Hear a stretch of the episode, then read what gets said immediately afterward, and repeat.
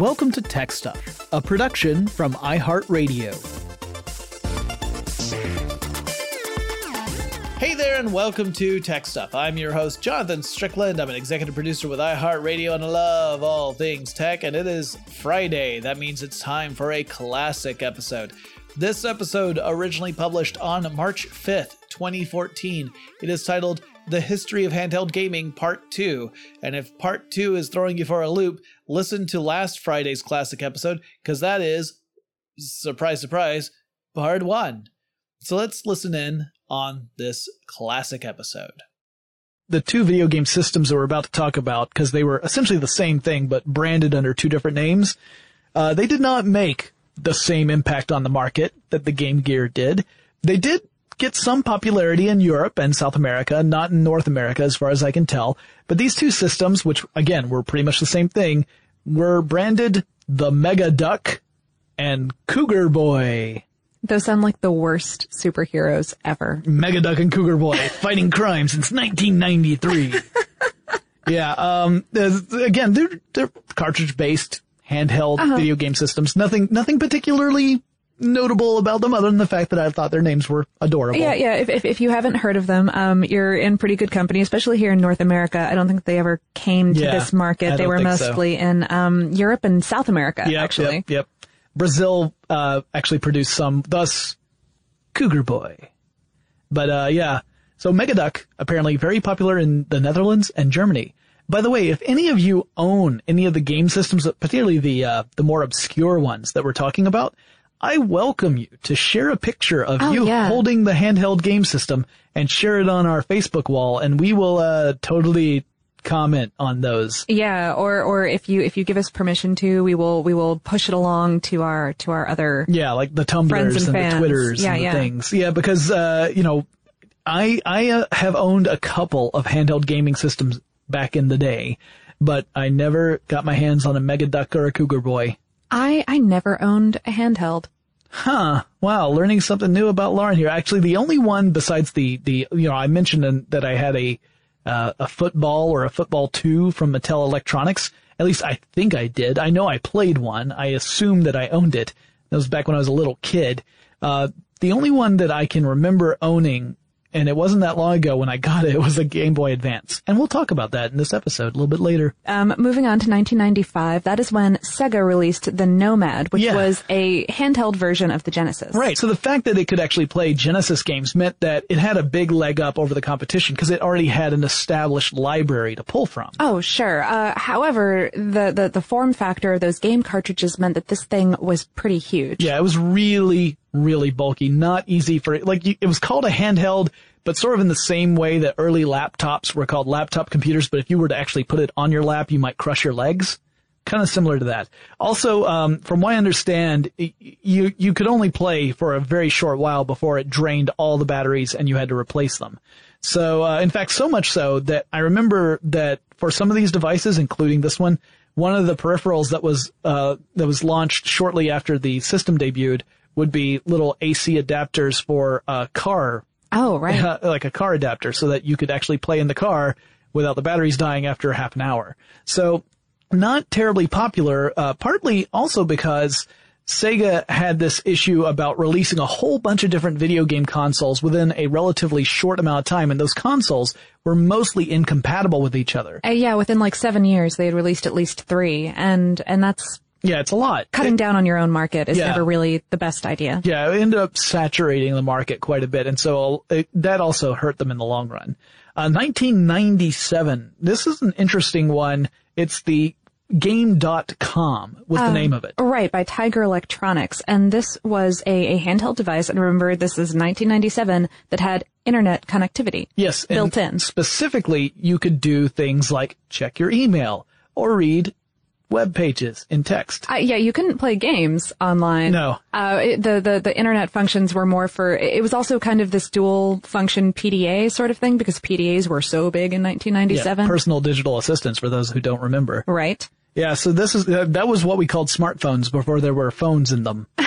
uh, like many other PDAs of the time, it had a monochrome screen. Yep. Whereas everything else coming out at this point had a color screen, so that that injured it definitely yeah, in the marketplace. Definitely, definitely. And uh, you know, it's it kind of uh, still kind of a cool idea, but apparently the games were also not very good, or some people would say incredibly bad.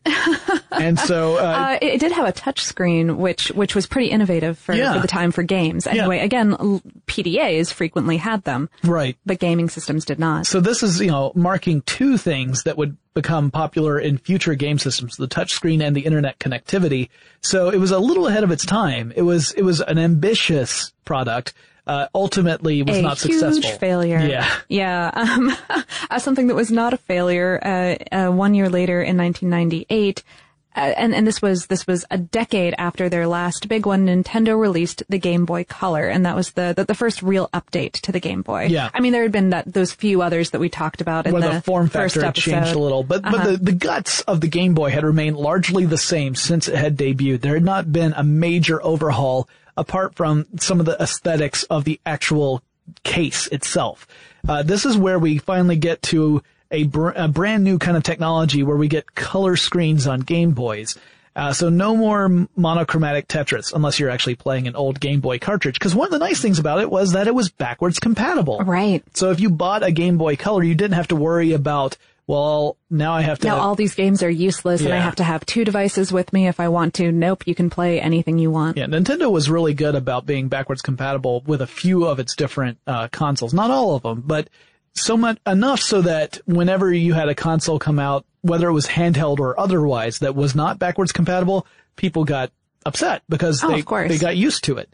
So, uh, but this one definitely in that philosophy did not have a backlit screen just like the original Game Boy. So again, that meant that the battery consumption was uh, modest. Sure. So sure. it, it wouldn't die within half an hour, unlike the, uh, Sega Nomad. So, uh, and then also that same year in 1998, another company called Neo Geo released the Neo Geo Pocket in Japan, which was a monochromatic handheld video game system. It didn't do very well, but in 1999, they released the Neo Geo Pocket Color, or NGPC, which ended up being a uh, device that the company would sell around the world. It wasn't just a Japanese product. Uh, yeah, it was a pretty good competitor to to the Game Boy Color. Yeah, it was less expensive than the Nintendo device. Uh, it was also power efficient, just like the Game Boy Color was. But ultimately, Nintendo's biggest advantage was again that amazing library of games. Neo Geo had some great games, but, but Nintendo had a ton of them. Uh, yeah, yeah, and, and Neo Geo's strength and development was was certainly in the console market at the time. Yeah. So that moves us up to 1999. That's when uh, Bandai, which was really known for those uh, handheld, hard-coded LCD-based games, the ones that would be like, you know, uh, uh, licensed after a particular product or whatever. Mm-hmm. Uh, it was really known for those, the ones that weren't any kind of cartridge-based games. That's when they released the Wonder Swan, which was a monochromatic gaming device, and it was designed by by Gunpei Yokoi. Yeah, the same guy who designed the Game Boy, the original Game Boy. So this was a notable entry in that it was designed by one of the, the most successful, most influential designers of the handheld gaming industry. Uh, right, and it was also the exclusive mobile platform at the time for the Final Fantasy series, yeah. which was really huge. I mean, mostly in Japan. Yeah, in fact, the, this game console never really got popular anywhere other than Japan. It was never sold in the United States uh, even after they updated it. They updated it a couple times. They had the Wonder Swan color, and then by night, by 2002 rather, they came out with the Swan Crystal. Uh, I've seen pictures of them. Uh, I don't know how you were gonna play games on these. It's like there was one that I, it looked like it had two directional pads on the same side of the game console. It was another one of those where it had the screen in the middle and the controls were on either side. But one side had a directional pad laid out on top of another directional pad, or at least that's what it looked like to me. The picture was not terribly great quality, and I've never seen one of these in person. If anyone has has one, send us a picture. Yeah, or send us one. You know, if you've got an extra one, you can just send us one. That's fine. Uh, send us sure. some games too, because otherwise it's just not. Gonna, I mean, it'll be pretty to look at, but uh, yeah. So anyway, you, you, can't you can't program your own cartridge games for. Uh, I don't have that kind of spare time. 1999 Do you consoles? really want to see a game that I have programmed? I it'll it'll just be made entirely of puns. I do not want to see that. Renaissance all. Festival, the game. That'd be what it would be. At any rate, a brief note uh, from the year 2000. That is, uh, we started seeing a lot of retro nostalgia for for early games. I think uh, Yeah. around this time that, Yep. that has been pervasive. I mean, not that not that nerds will. Have, have never not talked about things that they're really excited about from 20 years ago. Right. But, um, but this is the year that Mattel re-released its late 70s games, football and baseball. and which you know it, it makes sense because the the kids who got these as toys when they were kids um, have now grown up and are now able to purchase stuff on their own. Speaking of that, in the year 2000, that, that is when Nintendo came out with the Game Boy Advance, which was its next big update to the Game Boy line. Yeah, they actually launched it in 2001. They had been developing it for a while, and the uh, this one ended up having a color screen. It had uh, had uh, shoulder um, buttons as well as the regular buttons that you had on the games, so that increased the things you could do with it.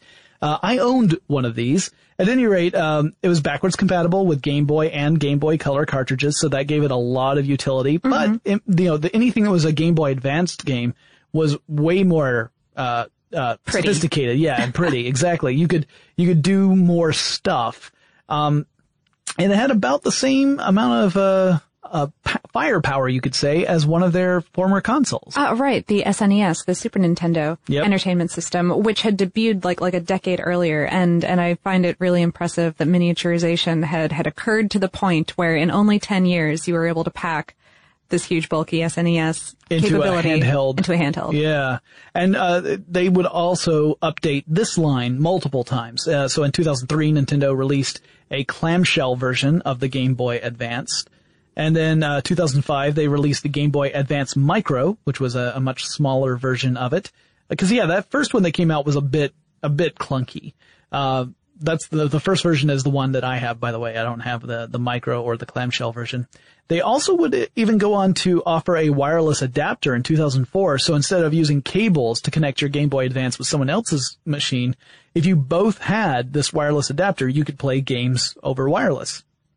Um, and so, uh, yeah, very popular. Uh, also gave you some connectivity with the Nintendo GameCube. So if you owned both the GameCube and a Game Boy Advance, and you owned the the compatible titles, you could have access to additional co- content on both. Uh, right, right. You, you would hook it up by, by a special cable and, and not that many games had this capacity, Right. but, but you could, you could access a little bit of, of simultaneous content. Yeah, you could you could actually use your Game Boy Advance as a controller. Right, right. and it would display extra information inside the Game Boy Advance's uh, screen. So this kind of it predates and it and it foreshadows the Nintendo Wii U. which wouldn't come out for another decade. Yeah, so the Wii U, I mean, we you know it's got that tablet-based controller where you can get extra stuff on it. That you know that's obviously not a new idea. Uh, Nintendo had been playing with that idea for a while. Uh, also in 2001, uh, over in Korea, there was a a company called Game Park that released the GP32 handheld gaming console, full color screen, typical kind of handheld, but it was a little bit different from the previous consoles we had seen. Uh, yeah, this one was, was really interesting because games were not stored on cartridges. They, they used little flashcards. Yeah, smart media flashcards, which meant that anyone could develop a game for this and then store it. As long as you knew how to program for this device, you could build a game for it or an application for it and store it on a smart media card and use it on the system. Because, you know, cartridges, that's hard to program for. You're t- talking about actual physical circuits you have to build. Media, right, right. Yeah, this is It's all much more expensive. Um, so this was much easier to code for. It was a great boon to, to independent developers who were interested in getting into it.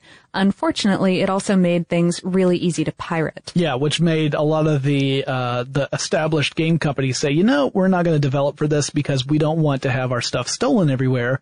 It doesn't make any sense for us to pour a lot of money into development, marketing, sales, all that kind of stuff, only to see a handful of games go out before they're all pirated.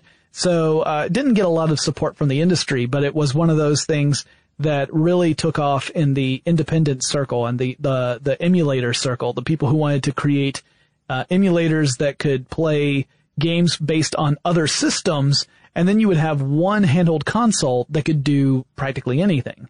Uh, 2003, here's where we have one of our big flop stories. One of my favorites, actually. I remember when this came out. The Nokia Yeah, the the, the N-Gage. Yeah.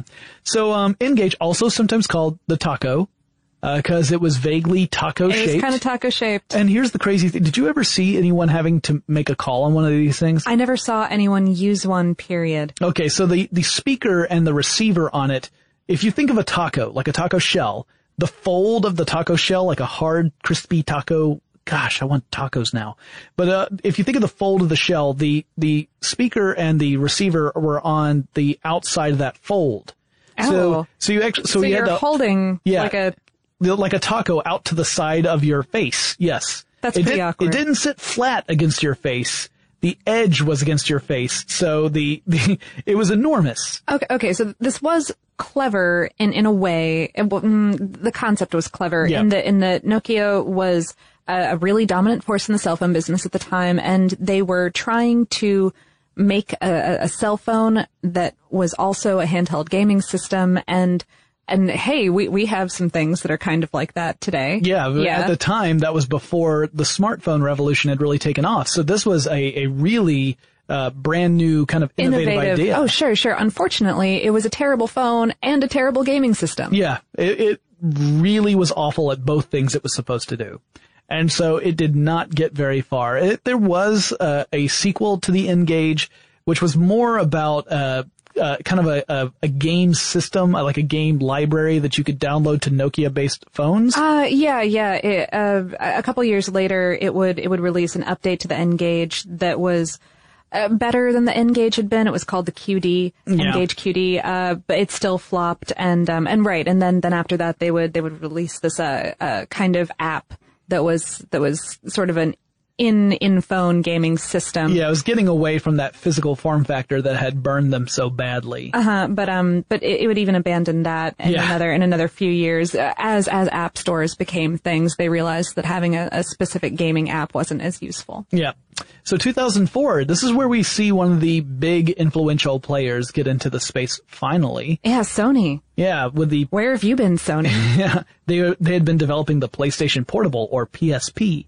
Uh, they launched it in Japan in December 2004. It didn't get over into the United States and uh, and Europe until the next year. uh, of course, being Sony at the time, it did not use cartridges or or even flash cards. Right. It went straight for optical discs. which you're like, what? I mean, you know, when you think about it, it's a real challenge to make any kind of portable device that uses optical discs because any kind of Oh, it's so jostling. bouncy, right? Yeah. It's gonna It's gonna, yeah, the, the, the laser interrupt can't the laser, of Yeah. course. Yeah, and and these these are those those little mini optical discs. They look like a little Yeah, universal media discs, Right. UMDs. Right. Yeah, uh, in this case, they did a really good job at designing it so that you, you know, unless you were particularly rough with your PSP, uh, or you were, you know, maybe going down a, a dirt road, perhaps you're a good old boy, never meaning no harm, uh, then you might have some issues, but otherwise, you know, it's pretty smooth. Uh, it had connectivity to the internet. You could connect to other PSPs. You could connect to consoles right, right. pretty pretty good machine. I mean, I I remember getting the chance to play on them. Again, I didn't own one of these. Boy, that's just the story of my life here. I'm like, I'm actually craving some of these now. Uh, I can see why collectors get so passionate about this Oh, hobby. sure. Yeah, we we looked at a lot of different collections while we were pulling together the information for this podcast. And there are a lot of people out there who have huge collections of handheld gaming devices. Oh yeah, yeah. Um, a- another cool thing about this because you know because it was a Sony property, um, it you you, you could watch Sony films on these little mini discs. Yep. Uh, in in the correct aspect ratio. Yeah, 16:9 aspect ratio. So it wasn't that four three, which the old television sets were. Now this is that widescreen format. So you didn't have the little black bars on the top and bottom. It actually would play in full view on the screen uh, in the native aspect ratio. It was, that was a really really smart idea and it also was kind of again they, they, they were predicting how we were going to be using mobile devices to consume media. They were ahead of the game on this one. And it, it did pretty well. You know, it, it still wasn't really catching up to Nintendo's domination of the market, but they, they weren't hurting either. Oh, certainly not. Uh, although it did not help their case that 2004 was the same year that Nintendo released their DS. Oh yes, another incredibly popular game platform. Now this was where they'd said, you know, that Game Boy that we've been making, it's taken us a long way, and I think it's pretty much gone as far as it can go. We need to take the next step. We need to go uh, a big jump beyond what the Game Boy can do. And that's when they came out with the DS. And the, the, the innovative thing about the DS was something that we talked about from way back in the 80s on that Game and Watch series, the multi-screen series. Uh, right, right. It had it had these two screens, and one of them was uh, was was touch capable. Yeah, so you could actually have a touch capable part on uh, that you're you're playing actively on, and a second screen that could be displaying whatever else it needed to. Uh, you could also create games that didn't use the touch screen at all, but used both screens so that you could move your character between one or the other. I mean, all, all kinds of different options. Yeah. And, and some of the games that came out for this were so innovative. And I think that that's one of the, the huge selling points of it. It was that independent library, or, or not independent, but just, just individual library of games that you couldn't get anywhere else. Absolutely. And so, you know, the PSP, although it was an incredibly powerful device and, and, and if you were to look at the specs, it outstripped the, the Nintendo entirely. Oh, by far. But Nintendo sold more than PSP. In fact, uh, it w- according to at least some uh, estimates, it was a two to one ratio, twice as many Nintendo DSs sold as PSPs. Wow. Uh, it had half the screen resolution, or just about. Um, yeah, yeah, and, and like an eighth of the onboard RAM. I, Yeah. That was expandable via via slot, but, Yeah. but nonetheless, and uh, I, yeah, it, it did. It did. I'm not sure how the PSP connected to the internet, but the I, I- know that the DS had Wi-Fi built in, which Yep. for 2004 was was pretty impressive. Yeah, yeah. Wi-Fi was, uh, yeah, having something that could, could connect to Wi-Fi was uh, a big advantage, although, uh, the Wi-Fi was still fairly young in those early days. Like not everyone had a Wi-Fi router, uh, at that time. A lot of people were using, you know, wired connections. I know I was using wired connections for quite some time. Oh, yeah, yeah. I- probably about 2007 or so. Well, on top of that, Nintendo would end up updating the DS line, which is, you know, kind of similar to what they did with the Game Boy. They came out with things like the DS Lite, in this case it's L-I-T-E, uh, the DSi, which had a larger display and front and rear cameras, but uh, unfortunately at that point there was no more Game Boy Advance compatibility built into the device. Then eventually the DSi XL, which had the largest screens of that line uh, ever. And so, um, you know, that's a an interesting development here. We once again see Nintendo really having a stranglehold on the dominance of the, the handheld market, but Sony is doing a great job. And, you know, that's their first foray into the handheld gaming. Hey guys, Jonathan from 2021 now. Technically it's 2020 when I record this. Man, time is time is hard, right? I'm going to take a quick break uh, and listen to a couple of ads while I, I suss this out. Uh, come with me.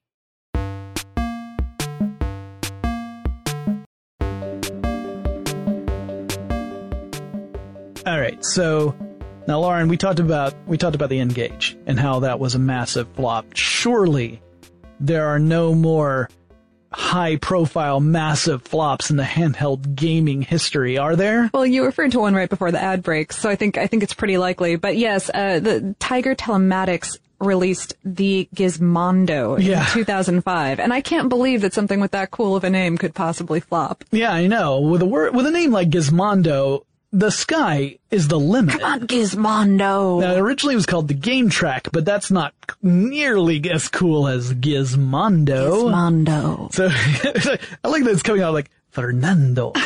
Gizmondo.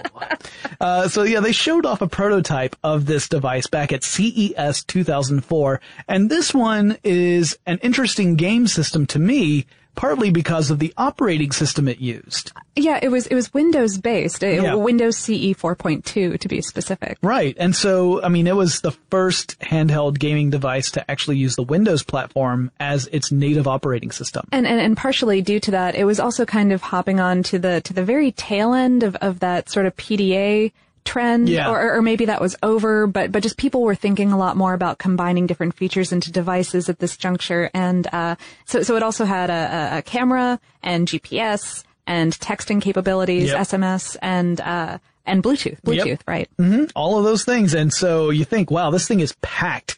Why didn't it, it sell incredibly well? Part of that reason was because, uh, well, there were two different flavors of Gizmondo that you could purchase. Uh, the, the first one that came out was four hundred dollars. Yes, that was unsubsidized, $400. And when you, when I say unsubsidized, you may say, What do you mean? What was the subsidized version? Oh, it's because when the that that first one didn't sell basically at all, they came out with an ad-supported version. Yeah, for two hundred twenty-nine dollars.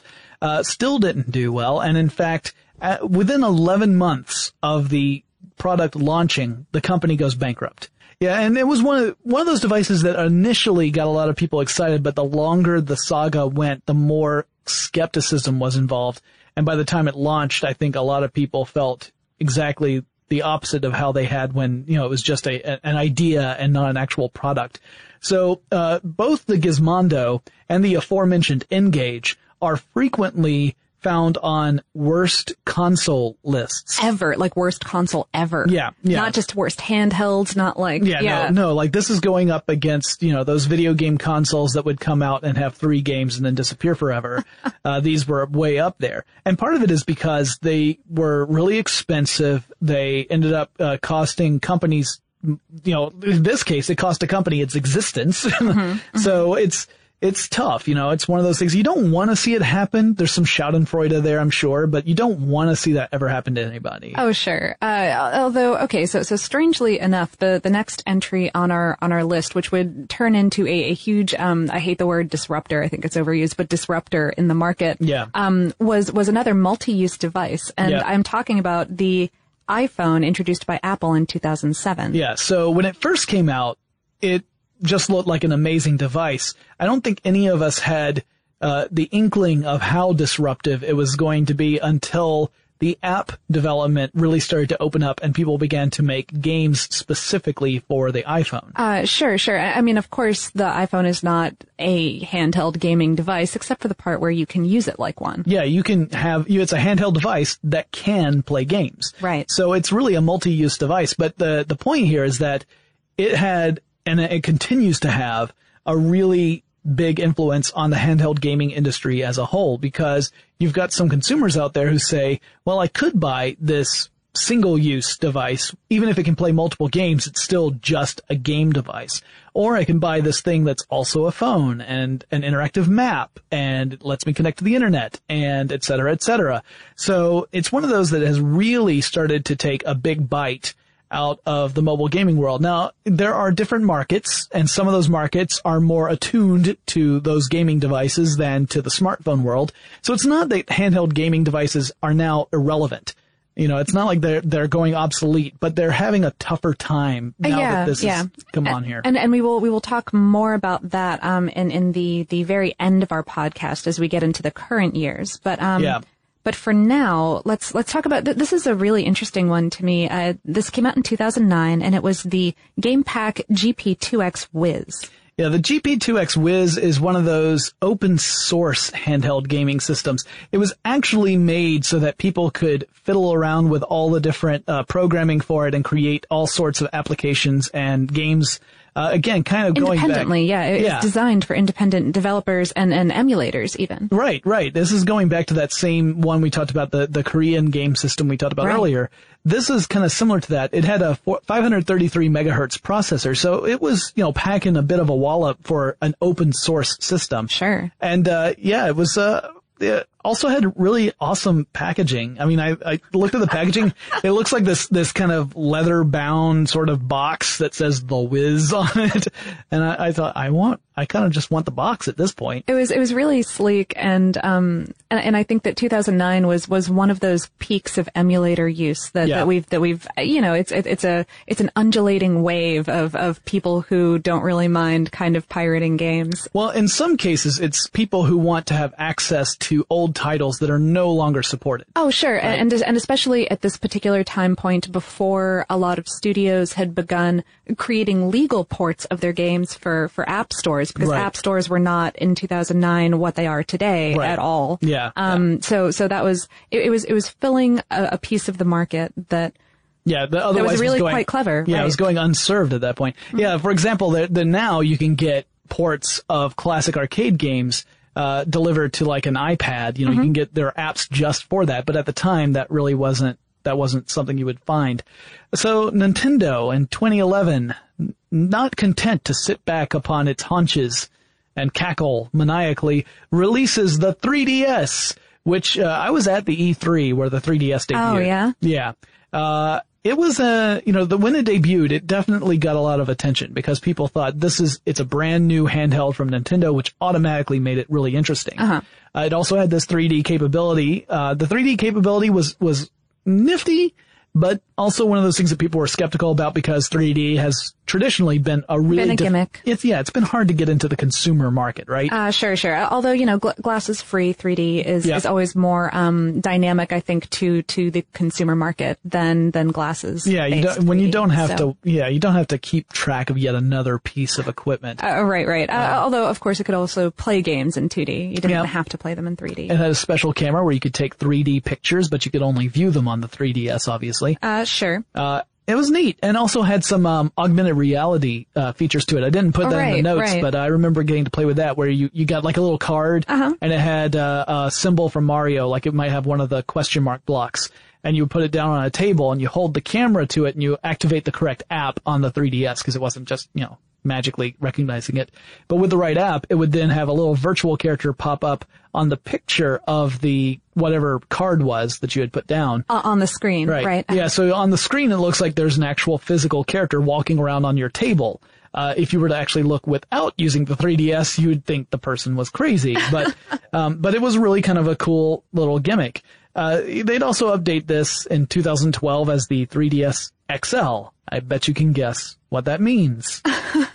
um, it, it, didn't perform nearly as well as the company was kind of anticipating at first, and, and they would they would slash the the price after it had only been on the market for a couple of months. Yeah, it was actually when I heard that. I thought at first it had to be a mistake. Right. Because Nintendo is Nintendo. not known for doing that. Yeah, yeah. They, they usually are very aware of what they want a price to be and, and are very savvy about what, what the market will handle. Um, but, but sales did start to pick up over time and, and eventually it would, it would do really pretty well. Um, yeah. certainly much better than the Wii U, which would launch the following year. Yeah. So again, this is one of those long tail kind of approaches. And, uh, and part of that, I think, was the fact that the games for the 3DS started to get more and more sophisticated. Sure. And mm-hmm. that helped a lot.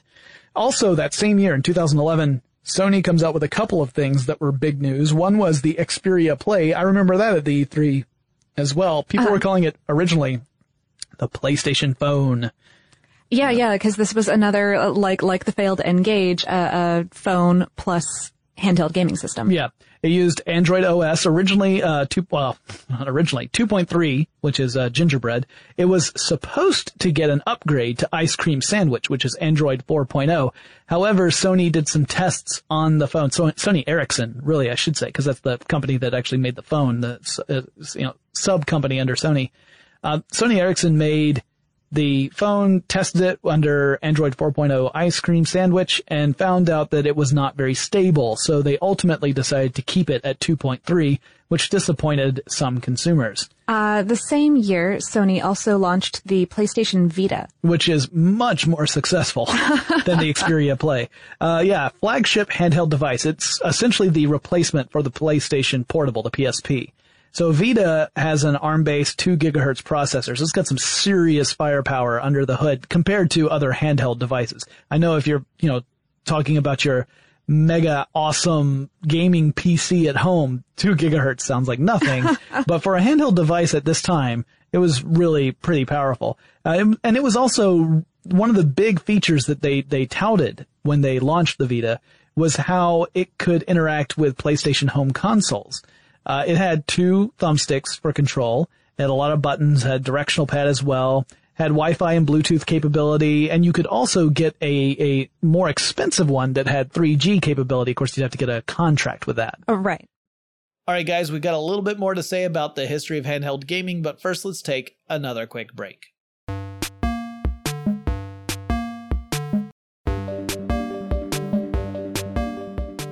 You can't plug in a PSP game and play it. It's not compatible in that sense. Uh, but you could download PSP games. Yes, so you could purchase PSP games for download and play them on the Vita that way. So as a digital download as opposed to reading the optical disc, the UMD from the old PSPs. And the launch price was $250, although it has since dropped in price. So you can, you can buy one for less than that now. That is when we started getting into, um, uh, gaming tablets. Yeah which, you know, again, like you could look at something like the iPad and you can play games on the iPad. Uh, right, but, But this it- was a more devoted device. Yes, a, it a couple of these were more devoted Yes, devices. definitely marketed as gaming devices as opposed to this is a general purpose tablet that can also play games. Right. So yeah, the Archos gamepad is one of those, another Android based game and also open source. So this one, if you were to look at one, it looks like a tablet that's had two controller like handle things fused on the side. We'll be talking about another one in a second, but it's uh, the the Razer Edge, but that one's a little different. I'll get to that in a minute. So these look like it's actually part of the case itself. Um, and they had thumbsticks, directional pad buttons on those little, the, the little game controllers that are fused onto it. Um, and, uh, yeah, it was a pretty powerful device. And the fact that it's open source is another one of those things that developers really love because they have the chance to make stuff without having to jump through any hoops. Um, you know, like some of the other companies, like Nintendo, for example, uh, obviously they want to have a good control on quality. Oh, sure. Because they learned that valuable lesson from way back in 1983 with the video game crash that if you don't control quality, you flood the market with crappy stuff and then you suffer for it.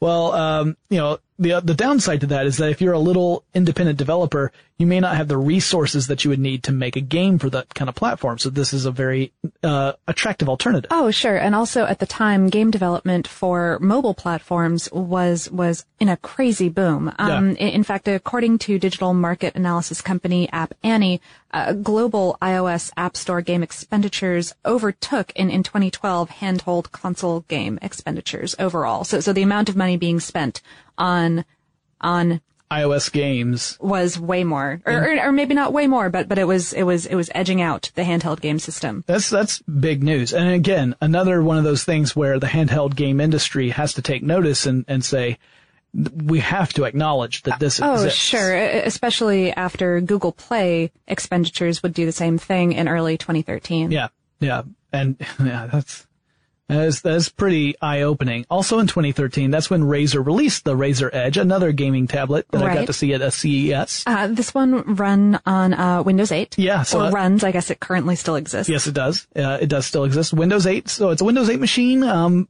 and you know, again, another one of those that, that kind of splits off from the crowd. It's not Android or, uh, its own proprietary system and has an Intel processor. Uh, depending upon which one you get, it might be an i5 or an i7. And, uh, you know, is high resolution, high performance gaming tablet. It also had a uh, snap-on kind of case and the snap-on case had handles on either side that had additional controls to it. So it kind of looks like you're holding a steering wheel that's missing the top and bottom, and the center of the steering wheel, instead of it being the horn, is the screen of the tablet, right? So you could actually use this and have a game that uses the orientation of the tablet as a control, like a driving game, and then you steer with the two control sticks that you have. Or the control sticks also had, you know, thumbsticks, buttons, Regular directional buttons, pad, yeah, uh-huh. et cetera, et cetera, et cetera. Um, yeah, I got to play with one of these at CES. It was actually, it was funny because it was, uh, as I recall, Razer originally would just have a representative holding the, the Razer Edge and showing it off, or it was inside a case. And so that was as close as you could get. But the longer you stayed at CES, the less they seemed to care.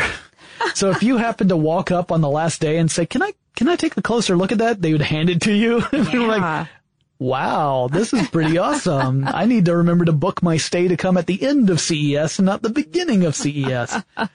But uh, yeah, so it was neat. Again, it was pretty high. It's like a high price uh, item. It's not one of those that uh, I don't think that it's necessarily done a huge amount of business. Uh, yeah, and it's gotten some flack for being gimmicky for what it is. I Yeah. mean, you know, for, for being as expensive as it is, having a relatively low capacity for what it does. Right. And and again, like you were saying, I think around this time we're talking about uh, mobile games just taking off. Oh yeah, yeah. Uh, uh, the the amounts of money that people were spending on mo- mobile games had been doubling or even quadrupling year over year. Handheld gaming was was also still climbing in sales, but by less than ten percent year over year. Right. Um, and and by th- by this point, I, I mentioned that that in 2012 iOS game expenditures had had edged out handheld. Uh, They were far and away doing the best by this point leaving in them in the dust. in absolutely in the dust. Um, and uh, w- one of the advantages I think for, for mobile games here is that they seem to be way less seasonal, way less like a treat or a special occasion kind of purchase than handheld games tend to be. Yeah, I mean, I can I can imagine like it being a real impulse buy. For one thing, the entire experience is digital. Right. You're not buying a physical uh, art like a cartridge. You never have to think about walking into a store or going to Amazon or whatever. And Yeah. granted, a lot of the handheld devices these days work on that same principle, but uh, but the smartphones just had an advantage because that's how they always had done it. Right. So uh, also in 2013, that's when Nvidia released the Shield, another one of those devices I got to see at CES, and another one I got to hold after sticking around long enough. Um, this one looks a lot like an Xbox controller that has a clamshell screen kind of welded onto it. Although you know you can open and close the screen, it's not like it's stuck in place. Uh-huh. Uh, a touch screen, by the way. Yeah, it is touchscreen, uh, and it can run Android games. So if you ever wanted to play an Android game using a actual Xbox controller, you could totally do that. And I shouldn't say it's an Xbox controller; it just looks like one. Oh, right. Um, but it also uh, it also could run streaming games that you're streaming from a PC. Oh, cool. Yeah, right, right. So yeah, you run like a PC game, but you want to be able to play it in the living room, or you want to lay down in bed and play this game. You don't want to, and you don't want to take your Alienware enormous desktop computer to bed with you because it would set the sheets on fire. So you have the Nvidia Shield instead, and just stream the content directly to your game. Uh, to your uh, to your device, and so uh, yeah, it was it was pretty cool. The launch price was three hundred dollars, which a lot of people kind of you know balked at. Uh, it is now down to two hundred fifty dollars. So it they they have cut the price on it. Uh, again, one of those devices that I think has its devoted followers, but it's a niche market. Sure. Uh, 2013 was, was a good year for downgrading, really. Uh, Nintendo released the 2DS that year, which is a scaled down version of the 3DS. Yeah, it's one D less. yeah. Also, uh, doesn't like when I first heard of the 2DS, I just imagined that it was a 3DS that had the 3D stuff removed. But in fact, the form factor itself is a little different. Instead of it being a clamshell, it looks it looks like a tablet that has uh, Two screens. Yeah, Yeah. one screen mounted on top of another with a divider in between. Uh, and it was marketed to, to a younger audience. I mean, it was definitely its own separate product. Yeah. Yeah. I know that there are people who question Nintendo's strategy with that, but I mean, it was really, you know, when you look at how the Nintendo 3DS initially performed, you could understand the, the impetus behind those sort of decisions. Uh, sure. And Nintendo was also struggling pretty hard in, in this general time. Um, they, you know, the, the Wii U was basically a flop. And, uh, they, they merged their console and handheld teams that year in order to just give anyone a boost. they Yeah. were, they were pretty desperate. Yep, yep. And also, uh, this most recent E3 was when we started seeing companies like Microsoft and Sony show off the interoperability between tablets and their, their new consoles, the Xbox One and the PlayStation 4.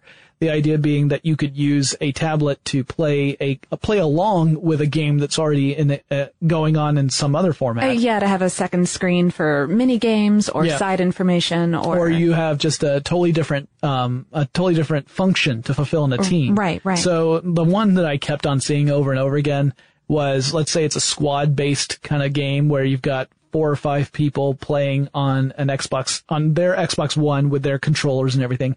And then you have another member who's using the tablet as a tactical uh, kind of interface. So they're coordinating. They're saying, okay, uh, you know, Unit Bravo, you need to advance 200 feet and then turn left, you know, so they could actually kind of be extra set of eyes, which I thought was a really cool idea. I have yet to see that in action in a way that really has grabbed me, but I love the I love the concept. yeah, it just needs a really good uh, application Yeah, it has to have that, that it. killer app. It's got to have that killer app.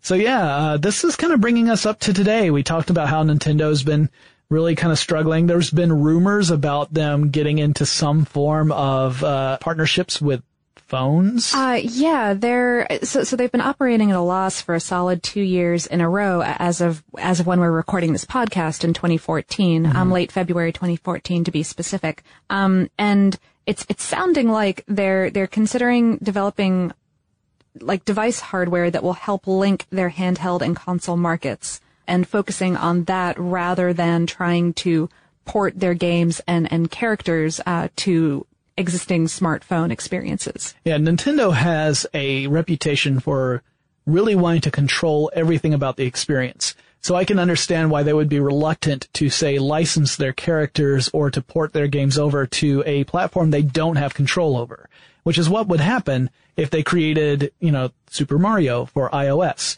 Uh, it doesn't stop people from trying to create clone games of it, but Certainly not, and, and emulators do exist. yeah, but you can understand why Nintendo says, no, we want to be able to make sure that our players have the best experience possible. Now, you can debate on whether or not, you know, how successful they are in their own right on doing that, but there's no debate on the fact that if you don't have control of the platform, you can't make that guarantee at all. Sure, sure. So that's their idea. And then also finally, kind of wrapping this up, some of the most recent news, you have this about a, a Samsung uh, uh, device, right? Uh, right. It's called the Gamepad. Right. Right now, I think it's only in Germany and Korea, but they're planning on rolling it out worldwide. I believe it's a it's a Bluetooth smartphone accessory, uh, which I think is really interesting because because again, going back to the fact that mobile apps are really overtaking other forms of handheld gaming, and it lets you it lets you dock your device in in this controller plus screen holder thing. You're you're, you're not literally docking. Right. You're not connecting You're the not connecting the device just to this stuff. only via Bluetooth. Only via Bluetooth, right? Um, and and it turns your phone into a, a handheld Android-based gaming system. You, you you can use